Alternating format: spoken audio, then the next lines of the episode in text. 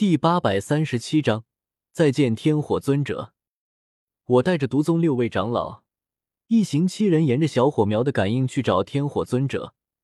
对方的位置和上次好像没什么变换，还是在东边。从中州南域去往中州中域东部，一路上换了许多次空间虫洞，好在都没出什么事情，没碰上什么狗血的事情，也没遭到魂殿、冰河谷之类的敌对势力的截杀。花了数日时间，一行人安安稳稳来到上次我和薰儿相遇的古老森林中。绿萝自从加入毒宗后，一直待在星陨阁内，这次还是第一次外出，重新看到斗气大陆上的山山水水，看着外界的繁华广袤，这女人还挺高兴的。左使，我们到了。我点点头，到了。手中的小火苗和上次一样。一进入这片森林后就失去了作用，没办法，这东西只能指引一个大概的方向，没有精准定位的功能。这座古老森林面积庞大，山风吹过，树梢一阵摇晃，顿时好似这片碧绿林海上掀起一波又一波的浪花。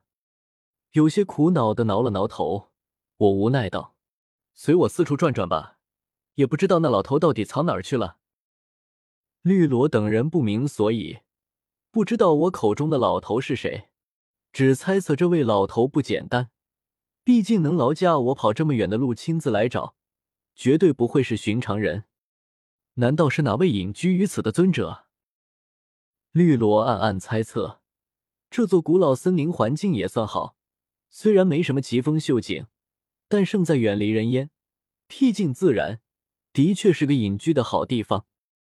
一群人在森林里笔直飞行着，我灵魂力量透体而出，仔细探查深州百里方圆，从天空到树林再到地底，不放过任何一寸空间，希望能找出天火尊者。当然，更多的还是希望天火尊者能先找到我，自己跑出来。毕竟他是斗圣，比我厉害多了。没人居住的小世界内，破茅草屋中。一袭白衣的天火尊者正在修炼，到了斗圣境界后，轻易不敢踏足大世界，平日里只能躲在小世界中图个安生。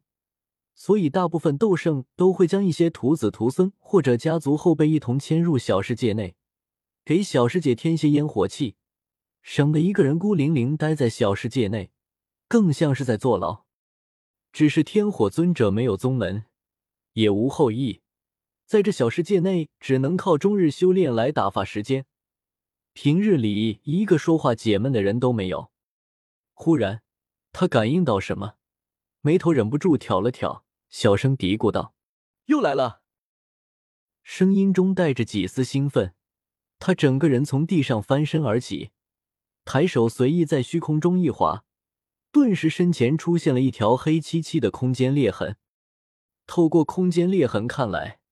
可以看见外界碧绿苍翠的古老森林，在同一时间内，我也第一时间产生了感应，下意识回头看去，便看见右后方远处那道忽然出现的空间裂痕，后面站着一个白衣老者，天火前辈。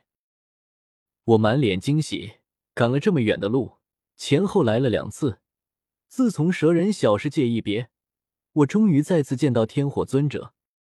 他看上去和以前似乎有些不一样，虽然还是一头褐发，但面容红润，看着比以前更年轻，而且身上还有一股说不清道不明奇异韵味，高雅出尘，不似凡间中人。我大为吃惊，隔着一条空间裂痕惊叹道：“这就是斗圣！”天火尊者似乎知道我在说什么，青缕胡须笑道：“正是。”我竖起大拇指，啧啧称奇。这副好皮囊可比那些小白脸厉害多了，都不用说啥，光往哪里一站，估计就有一堆大姑娘小媳妇倒贴。天火尊者翻了个白眼，侧身往旁边一站，没好气的说道：“你小子到底进不进来？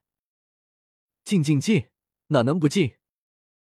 我嬉皮笑脸挤进漆黑的空间裂痕中。然后转身就要招呼绿萝六人他们进来，可一回头，却见他们六人满脸呆滞，愣愣看着我和天火尊者。我皱了皱眉：“你们干什么？还不快进来！”六位斗宗如梦初醒，相视一眼，都看到了彼此眼中的震撼和不可思议。他们忙不迭的从空间裂痕中鱼贯进入，个个轻手轻脚，连大气都不敢喘一声。就算是在我和小医仙面前，也没这么毕恭毕敬过。绿萝瞄了眼前方，见那白衣老者背着个手走在前面，进了一间看似破旧的茅草屋中。连忙小步走到我身边，咽了口口水，声音中带着几丝难以掩盖的颤抖和激动。左使，这位老前辈难道是传说中的斗圣强者？绿萝的声音越到后面越小，几乎微不可闻。这是弱者见到强者的常态。他虽然是斗宗强者，可也只是最底层的斗宗，就是一位七星斗宗，在他眼中都是得仰望的存在。更何况是忽然见到一位斗圣，扑通，扑通，扑通。绿萝感觉自己心跳瞬间加速，看向我的目光也变得敬畏起来。我竟然认识一位斗圣，我竟然是来找一位斗圣强者的，难怪一路上我神神秘秘，不肯多说什么。我瞥了绿萝一眼，似笑非笑道：“我很久以前就和你们说过一句话。”加入毒宗，绝对是你们这辈子做过的最正确的选择。绿萝神情大振，妩媚的眼眸呆呆看着我。